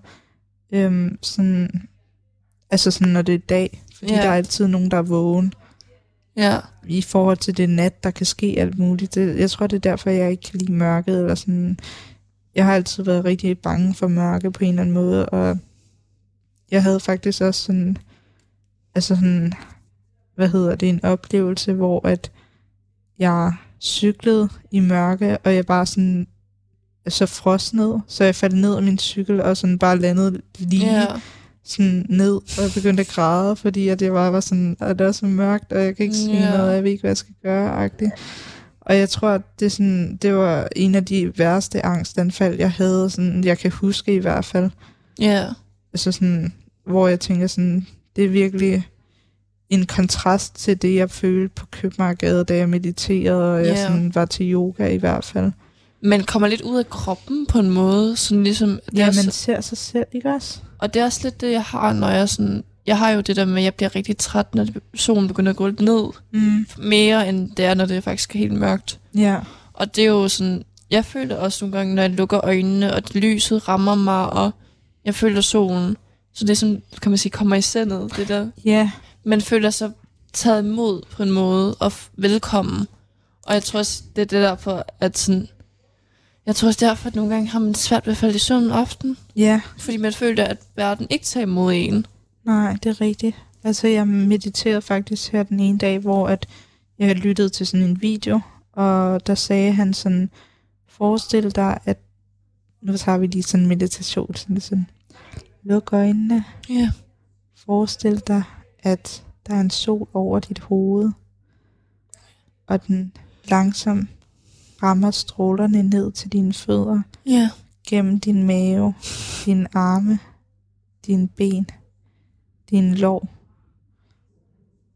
dine underben, yeah, eller hvad det hedder, og så dine fødder. Yeah. Og den her varme, den, den er der bare, den, den udstråler sig i hele din krop, og det var, yeah, bare, det var bare virkelig rart at sådan... Yeah. At få den her følelse af, at, sådan, at man ligesom var varm inde i kroppen, yeah, og samtidig med, at der, altså sådan lidt placebo-effekt-agtigt, sådan, yeah, der er nogen, der siger til dig, at der er en sol, og så tror man, der er en sol, yeah, hvis man har lukket øjnene eller sådan. Og det er også derfor, jeg kan lide, når det, også, jeg falder også ret lidt i søvn, når jeg er ude i solen og sådan noget. Yeah. Fordi jeg bare sådan lidt, min, mine øjne er lukket, jeg kan mærke varmen, ligesom blive krammet af sin mor eller sådan noget. Ja. Yeah. Jeg tror faktisk, jeg har det omvendt. Jeg falder ret let i søvn, hvis der er sådan er meget, meget koldt, men sådan, at jeg er pakket ind. Men det tror jeg også, at jeg har det. Det er ligesom, men, da man lå i sin barnevogn, yeah, sådan, da man var mindre, yeah, udenfor.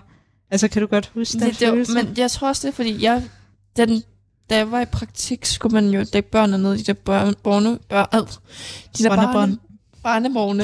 Og så når jeg gik ud, jeg var sådan en lucky bitch. Altså, jeg vil også gerne ligge i den barnevogn. Fuck, det så comfy ud.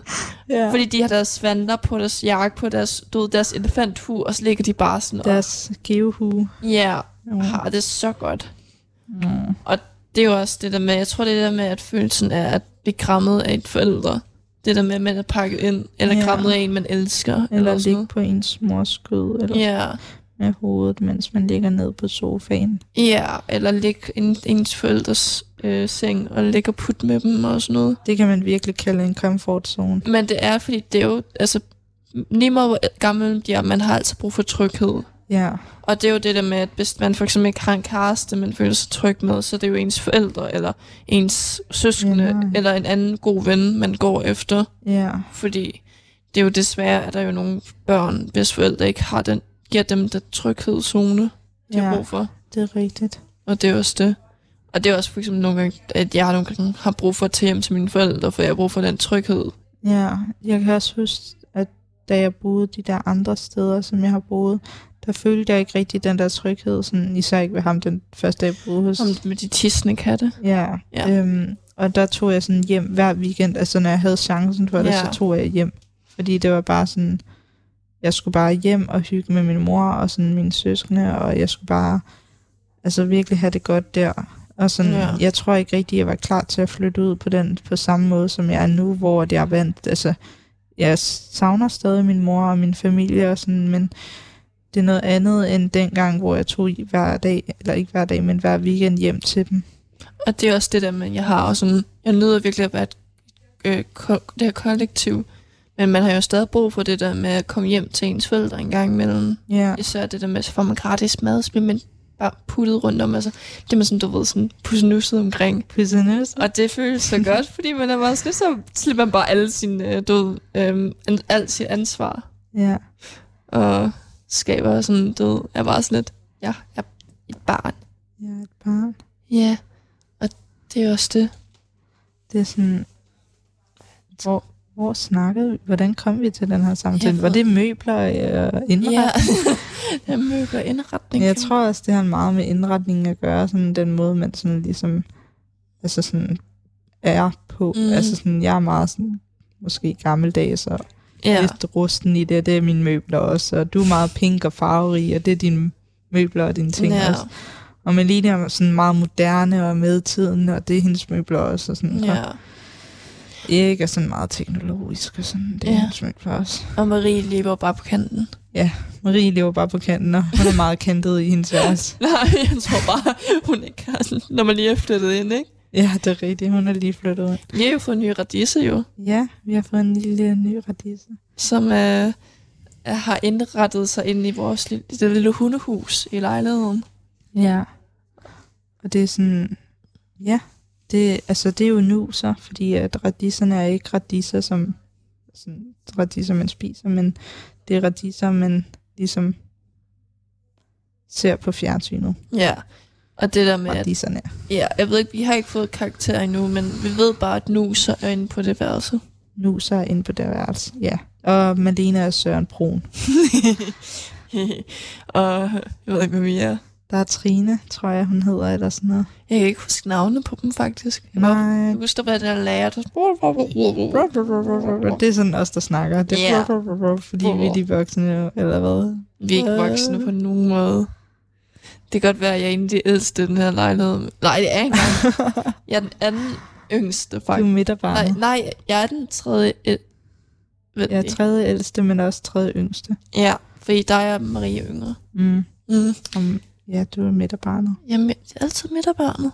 Ja. Skal vi snakke om, hvordan det var midterbarn? Ja, det kan vi godt. Ja, det er jo det der med, at man bliver overset. Ja, og man skal altid tage, gå ud med skraldespanden, og de andre ikke gider, fordi man er midterbarnet. Ja, og man faktisk ikke rigtig siger så meget sine behov. Nej, man siger ikke så meget. Man Nej. Er måske lidt introvert i det. Og det er også det, det er faktisk meget, når vi snakker om journaler. Det var det der med, at jeg var, ikke, jeg var ikke et barn, der sagde så meget jo. Jeg sagde ikke rigtig mine behov. Og det var også derfor, vi, vi troede, jeg var lidt sådan atypisk. Men i virkeligheden var jeg bare sådan definition på et bitter barn, kan man sige. Et bitter barn. Et bitter barn. Et bittert barn, der ikke lever, der ikke har det sjovt. Nej, men det var også det der med, at altså, nu har jeg jo, jeg har jo tre søskende jo, kan man sige. Jeg har, ja. Jeg har mange søskende. Ja. Jeg glemmer hele tiden din store søster ja. Og din lille søster. Jeg kan kun huske din bror. han, øh, han har også været her et par gange.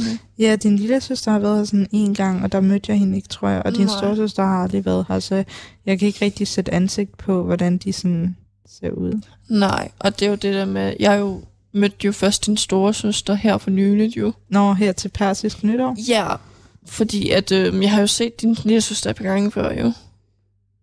jo. Nå, ja, det er rigtigt, det er rigtigt. Ja, og forresten, glædelig nytår til alle dem, der har fejret Nowruz. Ja, du er jo, du er jo halv iraner jo. Ja, jeg er halv iraner, og så lidt græker og tysker. Du er græk-tysk.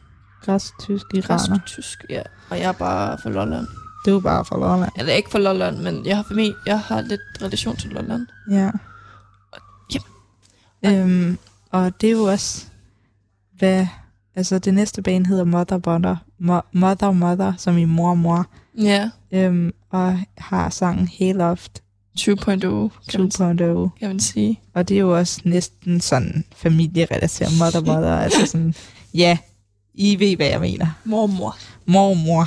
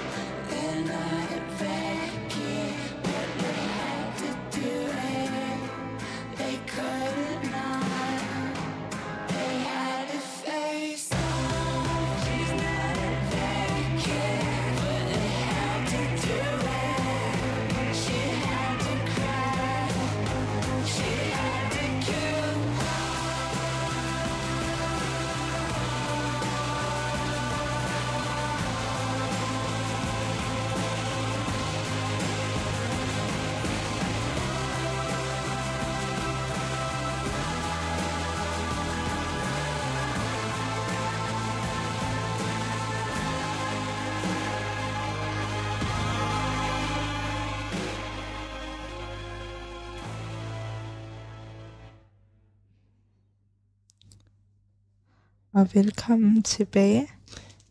Nu vil vi gerne lave en lille session, en meditato- meditationssession. Og jeg sætter mig lige ned ved siden af Natalie, så hun kan lægge sig ned i sofaen.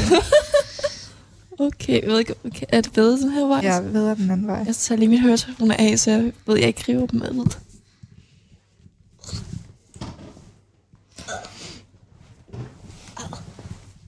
Lige sætter os til det. Så er jeg klar. Okay. Og det første du gør, det er at du lukker dine øjne.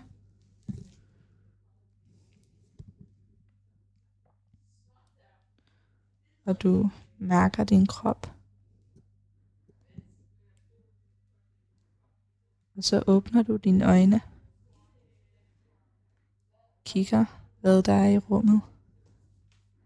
Er der farver, der træder i øjnene på dig? Ja, yeah, meget grønt. Meget grønt. Ja. Yeah. Grøn er jo håbets farve. Ja. Yeah. Og det symboliserer øh, en ny begyndelse. Det kan være noget, som der træder ind i dit liv snart. Mm. Eller lige har trådt ind i dit liv. Det kan også være noget, som der måske er sket i fortiden, som du stadig tænker på. Mm. Så lukker du dine øjne igen.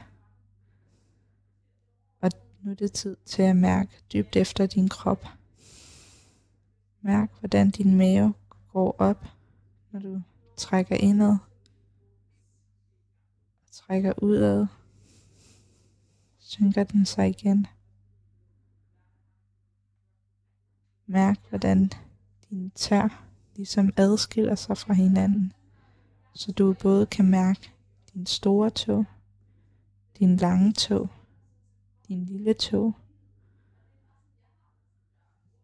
overfladen på din fod og fodfladen under. Du kan mærke, at du går på en strand,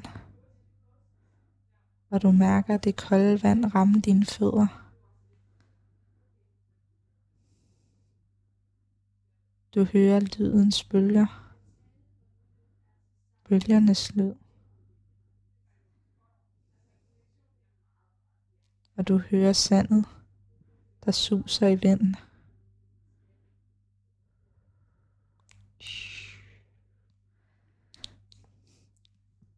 Så kan du mærke, at du begynder at få det rart, fordi at solen skinner på dig. Og blæsten rammer den helt perfekte temperatur.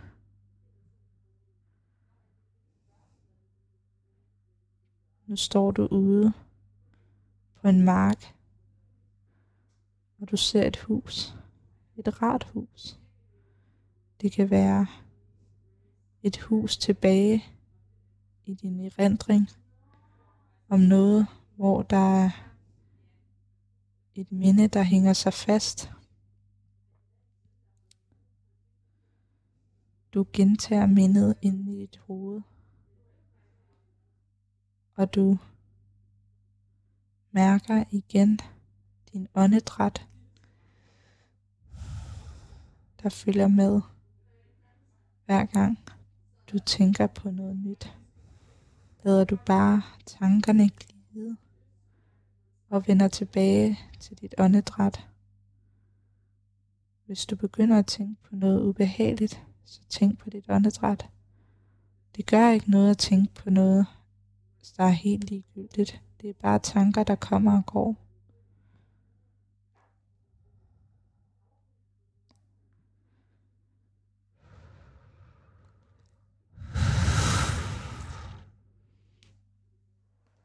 Det er dejligt at være her en søndag aften og meditere. Det synes Natalia også. Det synes jeg, ja. Og hun er ved at falde i søvn. Ja. For hun kan mærke, at hendes krop falder en dybere, dybere ro. Og hun kan mærke vibrationerne i hvert et led. Det er helt okay at føle glæde, at føle sorg, at føle, hvad man føler.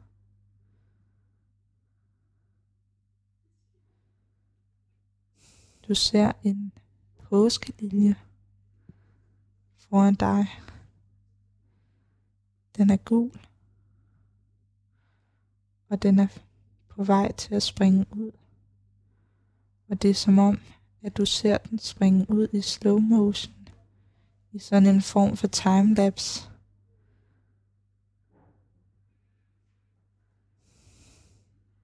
Og du vender tilbage til din vejrtrækning.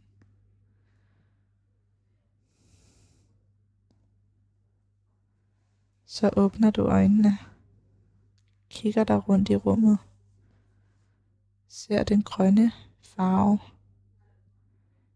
eller hvad der nu end er for en farve foran dine øjne. Og så rejser du dig op, når du er klar. Var det rart? Det var rart. Det, altså, det, det du skulle gøre til hverdag, Sabrina. Yeah. Du skal ikke være farmacist. Du skal være, øh, hvad hedder det nu, øhm, meditationspodcast. Meditationspodcast. Jeg har yeah. faktisk virkelig gerne vil lave en podcast længst. Altså sådan, jeg tror, jeg gerne ville snakke om græsmytologi og astrologi, yeah. men det kunne også bare være rart at lave et eller andet A S M R, sådan helt mest op, måske. Og du skal lytte. Det var ikke med vilje. Det er rart med nogle smaskelyder på det her. En gang imellem på en, øh, på en søndag aften. Ja, yeah. sådan, hvad er, det, hvad er det, du sidder og lytter til, skatter?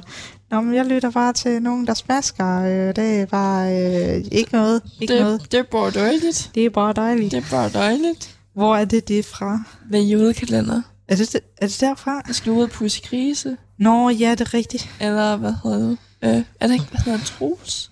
Nej, han hedder...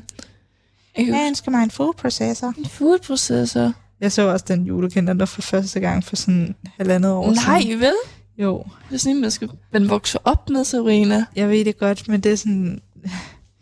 Altså sådan, jeg har bare set dem, der kørt år for år i fjernsynet, og den kørte jo om natten, altså sådan Nå. på Zulu eller Charlie. Jeg eller tror også, den eneste grund til, at jeg så den, fordi mine forældre fik ind på den D V D, jeg kunne ikke forstå et pjek af, hvad de sagde, fordi, både fordi de der nisser snakkede halvt dan engelsk, men også fordi man kunne ikke forstå de der jyder jo.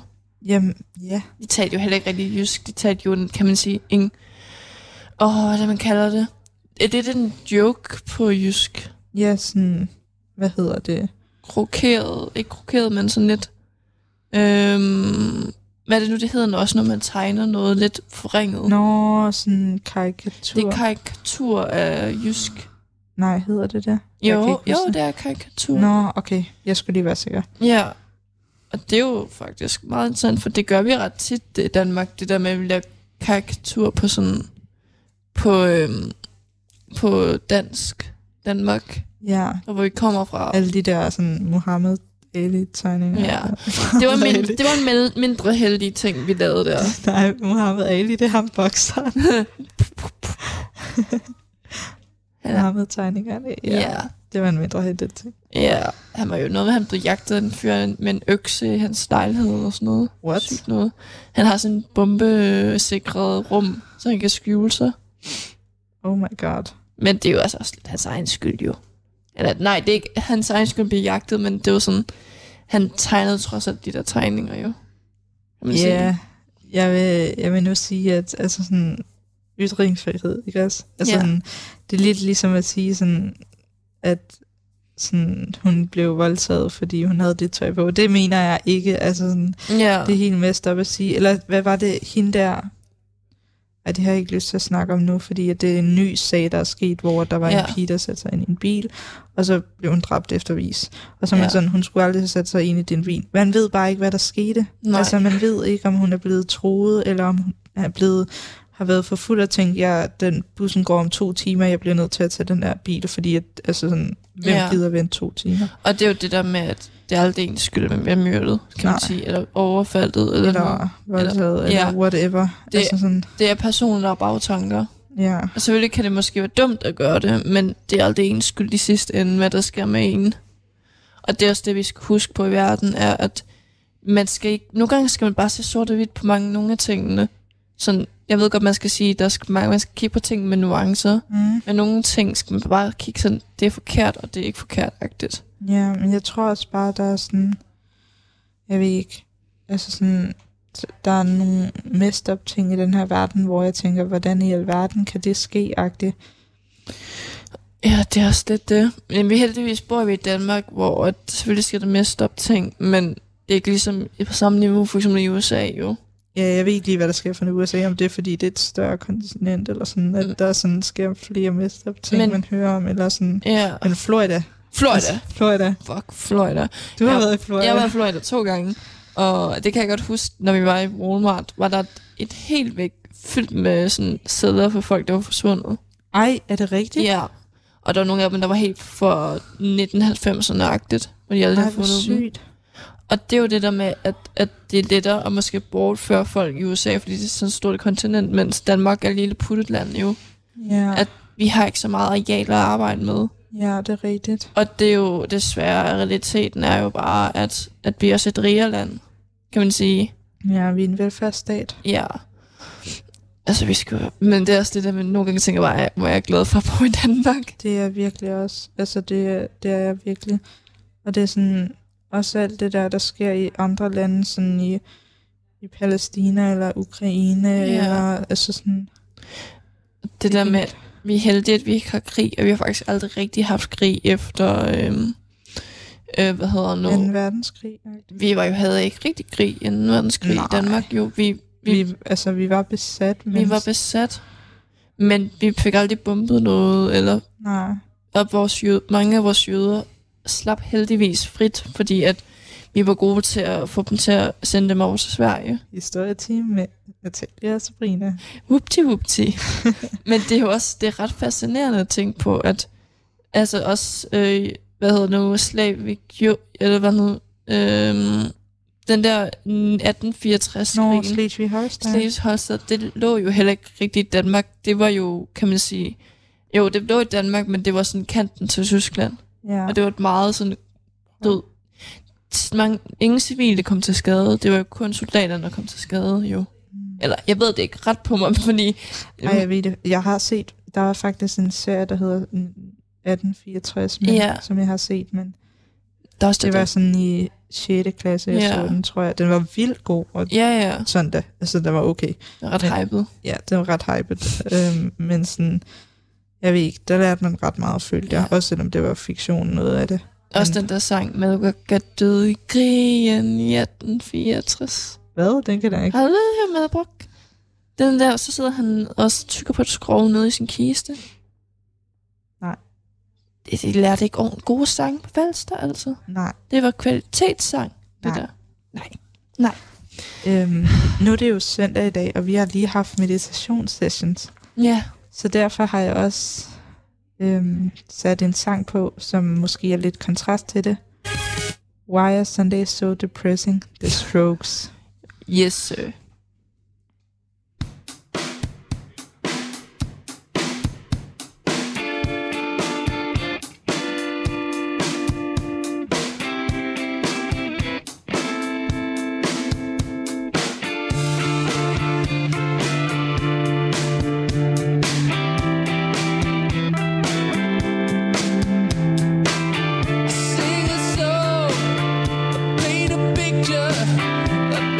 Go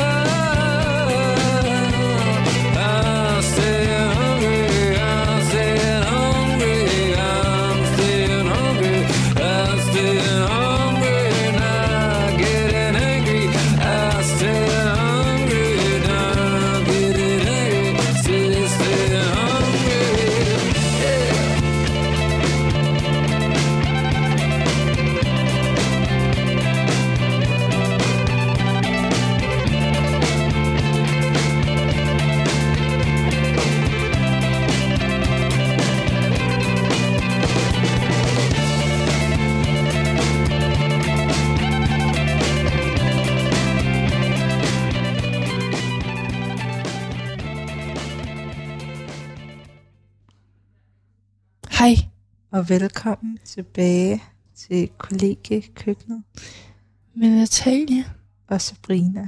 Halløj. Halløj. Og så er vi næsten færdige jo. Vi har kun sådan tyve minutter tilbage, før der så bliver spillet en sang igen, og der er nyheder, og så er vi væk. Ja, så, øh, og så eksisterer vi ikke. Nej, vi faktisk eksisterer kun i den her radio, kan man sige. Ja. Faktisk ikke rigtige personer. Men hvad kan man gøre det til, ikke også? Ja, men det er også det der med, hvordan man kan mærke på sig selv, om man er en person eller ej. Ja, altså jeg ved, kender du øhm, Descar, Descar, Descar, Descartes? Mm. Sorry. Øh, han er sådan en filosof, der mener, at øhm, man har måske, man eksisterer måske ikke. Måske er der bare en sjæl, der eksisterer. Og så har man måske et, en hjerne i et vandbad. Ja. Yeah. Og så tænker den hjerne, eller ser noget, eller sådan, den har nogle sanser. Og så, kommer, så ser man måske en ko langt væk fra. Yeah. Kommer man tættere på, og så er det en hest. Det er sådan lidt forringning, og ligesom de der, øh, når vi snakker om det der med udredt, kan du huske de der billeder med udvis, med de der klatter på? Nå, no, Rorschach, yeah, det hedder. Hedder hvor det man ikke? Skulle sige, hvad man så. Ja. Yeah. Og det er jo også lidt det der med, at man er så forskellig som person. Ja, man kan ikke altid sådan stole på sanserne. Altså sådan og, øh, synssansen eller høresansen, eller man er sådan ja. I et forvrænget billede af virkeligheden, og alting er måske bare en illusion. Det er i hvert fald, hvad Descartes mener. Ja, og det er også lidt det der med, at man som person ser verden i andre nuancer. Altså nogle er mere pessimistiske end andre, eller nogle er mere positive end andre. Ja, og jeg, jeg synes, nu er det helt lidt, eller det er ikke et tidsspor, men det er sådan mere sådan, altså nul stjerner, ikke også? Det er jo yeah. sådan et eksempel på, det er sådan en serie, hvor der kører på D R, hvor at de tager, det er sådan to mega positive personer, altså yeah. sådan, der tager ud til mega pessimistiske steder. Ja, også fordi de jo, for eksempel i Polen, som er altså for det første et mega homofobisk sted. De har jo de der L G B T-fri zoner. Men også, at det er jo heller ikke et rigt land på den måde. Og de tager også ud til Transylvanien, som er virkelig et fattigt sted. Yeah. Hvor de har været underlagt, det, jeg tror, Rusland med kommunistisk styre, og det der med, at det er så lang tid siden, at mange af befolkningen var fattige. Yeah. Men ligesom de finder, de to mænd, de finder bare glæde i de der mega, du ved, meget negative steder. Ja, yeah. altså sådan det er, og de gør det til noget godt. Altså sådan, de har også været på Gæsser, som jeg altid siger, er en spøgelsesby nede på Falster. Yeah.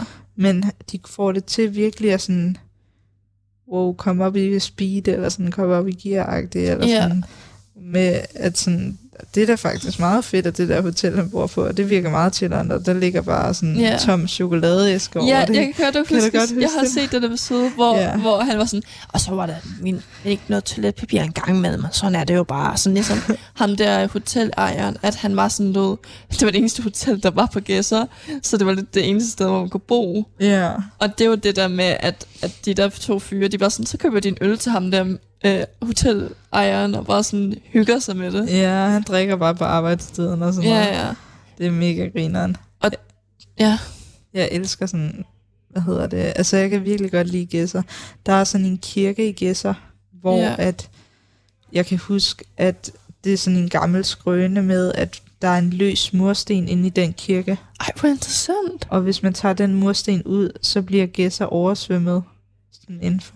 Sådan lidt overtro, måske. Ja, sådan lidt overtro, og det er sådan, det har altid skræmt mig. Sådan, jeg vil aldrig pille ved den kirke, sådan, hvad hvis jeg kom til at vælte en mursten ud, ja. Eller sådan, hvis der var en løs mursten, og så, ja.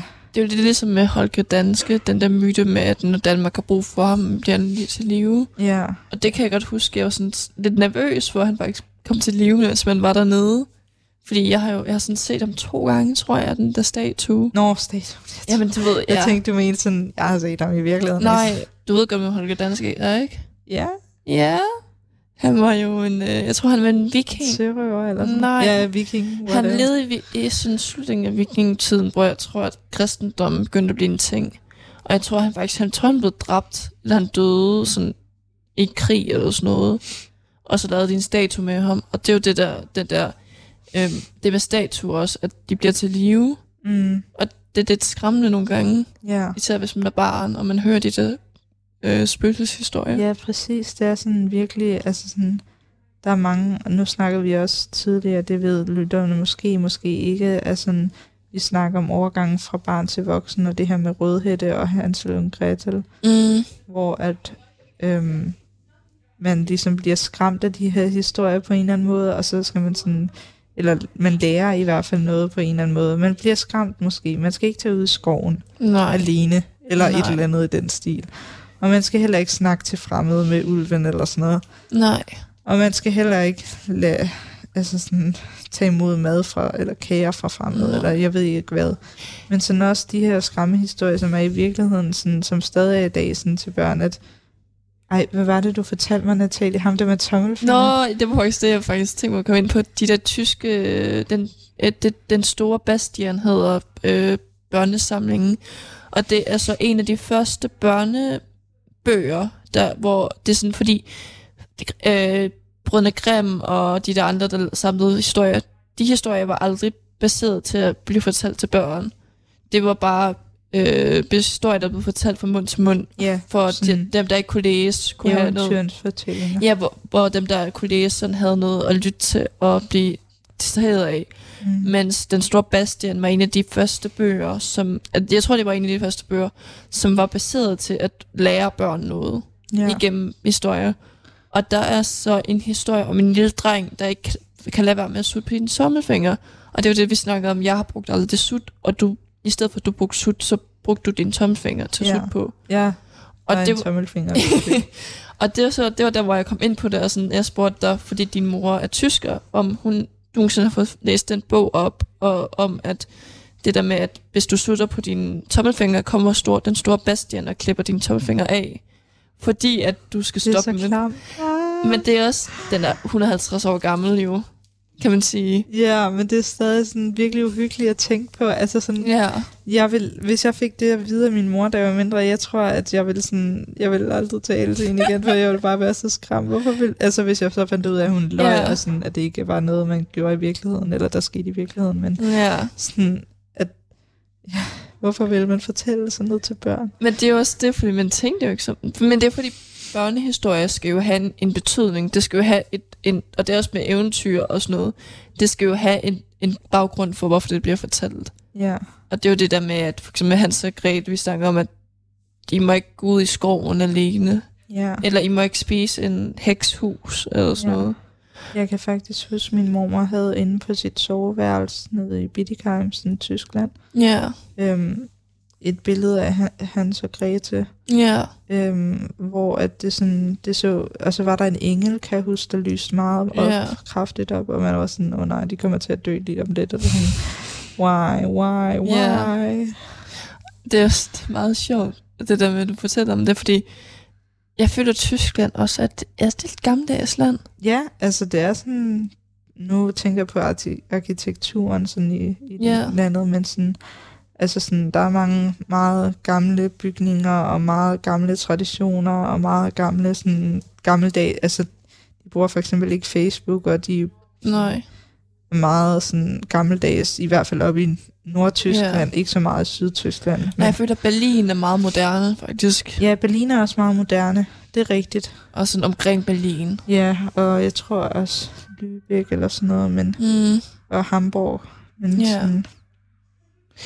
Men det er også det der med, at de heller ikke er så meget med at tale engelsk, for eksempel det der med, de dopper det meste af deres serier. Yeah. Og jeg ved godt, at man laver lidt sjov med det, sådan hard Tyskland dopper alt, men jeg har været i Tyskland mange gange, fordi vi altid kørt igennem øh, Tyskland for at komme til Italien og Kroatien. Ja. Og der er man altså på hoteller.